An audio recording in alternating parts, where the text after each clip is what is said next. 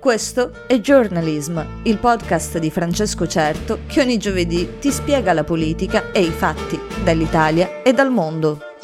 I tuoi gelatini preferiti. Yeah. La tua nuova pozzina. I tuoi gelatini preferiti. C'è una guerra in corso tra Russia e Ucraina. Allargando l'obiettivo è tra Russia e Occidente che non è un'opinione, ma la presa di coscienza dopo aver sentito le parole di Putin e del suo cerchio magico, che comprende politici, potenti e religiosi. Una guerra è una guerra, in guerra si muore, si ammazza, si spara, distrugge e saccheggia. Cosa sia la guerra non devo dirlo io, il lavoro vero lo fanno tutti gli inviati sul campo, che la raccontano giornalmente, che fanno vedere le immagini e parlano con gente che poi, il giorno dopo, potrebbe essere morta. In Italia però succede una cosa particolare, perché nella narrazione quotidiana non c'è spazio solo per la cronaca, ma, come è anche giusto che sia, si ritaglia quello per l'opinione. Il paradosso diventa che poi si finisca non più a parlare di guerra, di Russia, Ucraina, Nato e quello che vi pare. Si finisce di parlare di chi parla. Lo stiamo facendo anche adesso, non perché sia più interessante, ma perché due indizi fanno una prova in Italia la comunicazione è tossica. Non è mirata all'informare, ma a creare contrasti. Sarà fame di ascolti, vendite o semplicemente che nel caos caciarone è più facile sguazzare. Nella competenza e nei fatti non puoi invitare chiunque, non puoi far parlare il primo onorevole che passa. No, nella competenza geopolitica e nella cronaca devi far parlare solo gente che un minimo di conoscenza ce l'ha Due indizi fanno una prova, dicevamo, perché la guerra in Ucraina ripercorre i passi già visti in pandemia. Una pletora di opinion maker che basano le loro posizioni sul nulla, o peggio, sul complottismo spicciolo. Così chi ieri era Novax oggi è pro Putin perché ha capito che in questo modo può rimpolpare la sua mitomania e mantenere vivo il suo pubblico di schizzati. C'è la deputata europea che non credeva ai vaccini e adesso non crede alla strage di Bucia. C'è Freccero che ci raccontava del nuovo ordine mondiale che voleva sterminare il mondo prima col virus e poi con il vaccino contro lo stesso virus, che adesso ci racconta che in Ucraina è tutta una messa in scena, come a Bucia, dove i cadaveri si alzavano in piedi. Il processo mentale è abbastanza ovvio, questa è gente molto sola. Questi famosi, in più, vivono nel complesso della fama, che li spinge a insistere su teorie contorte per nutrire il proprio pubblico un pubblico fatto di gente davvero sola, vissuta per decenni nella convinzione che il loro isolamento sociale fosse frutto di un complotto e non del loro non saper stare al mondo. Per qualcuno fanno anche tenerezza, ma sono pericolosi.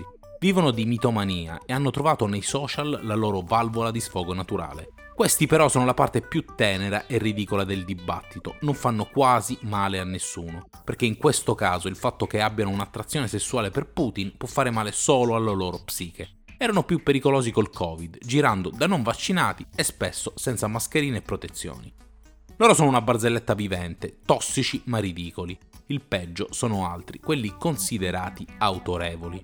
I giornali, che erano negazionisti del virus, ora lo sono della guerra, o peggio, dicono che se non fai parte del pensiero unico, un'altra cazzata che si sono inventati, ti danno del negazionista. No, se dici che i vaccini fanno più male del contagio, sei un coglione. E no uno libero di dire la sua. Io te lo faccio dire perché sono democratico, ma essendolo, ti dico che sei un cretino. La stessa cosa vale per la guerra, perché se neghi chi sia l'aggressore, sei sempre un coglione. Su quella specie di giornale quotidiano qualcuno dice che non è importante che abbia fatto la strage di Bucia. Il male è la guerra. Una cosa simile l'aveva detta Santoro a Piazza Pulita, affermando che il nemico fosse la guerra e non Putin. La guerra, però, non è un'entità con coscienza, non si autoafferma. Ma lo sanno anche loro, solo è importante mettere se stessi sopra tutto. Così in Italia si parla di Travaglio e Santoro e altri come loro.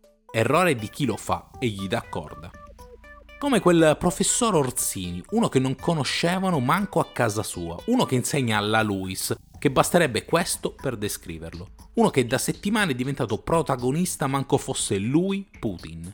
In Italia si parla di lui, delle cose che dice e dei soldi che volevano dargli a Rai 3, che poi se lo inviti lo paghi se chiede un compenso e non si può scatenare il caos perché lo pagano. Al massimo non avrebbero dovuto invitarlo.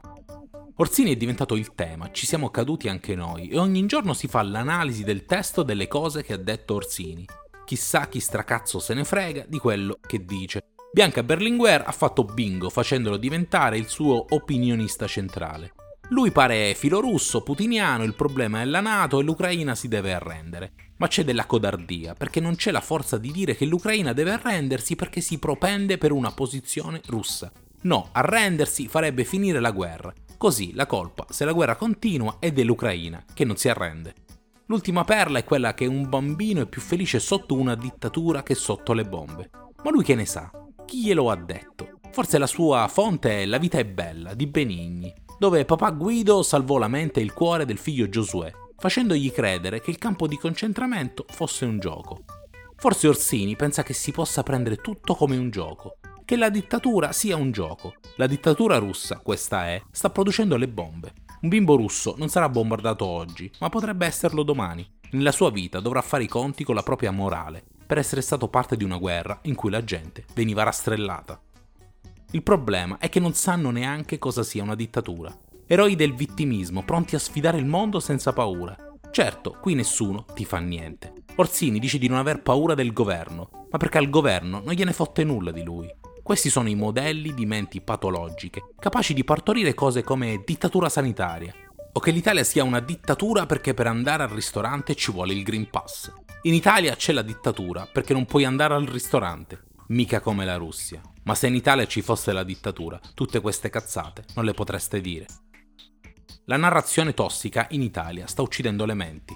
Ringraziamo chi è sul campo e fa vedere cosa succede, più forte e resistente di chi col culo al caldo fa i distinguo e vorrebbe sapere se davvero le stragi le fanno i russi. Col paradosso che i morti hanno la colpa di essere morti e di non poterci confermare chi gli abbia sparato in testa. In fondo sembra che si faccia fatica ad accettare la verità, a essere solo spettatori silenziosi. Ormai bisogna parlare di tutto e chi maneggia la comunicazione, tranne rari casi, preferisce dibattere sul dibattito che mostrare la realtà anche rimanendo zitti. Se questo podcast ti è piaciuto, allora mettici un mi piace e continua a seguire tutti i nostri podcast sul canale Instagram dei tuoi gelatini preferiti. Alla prossima!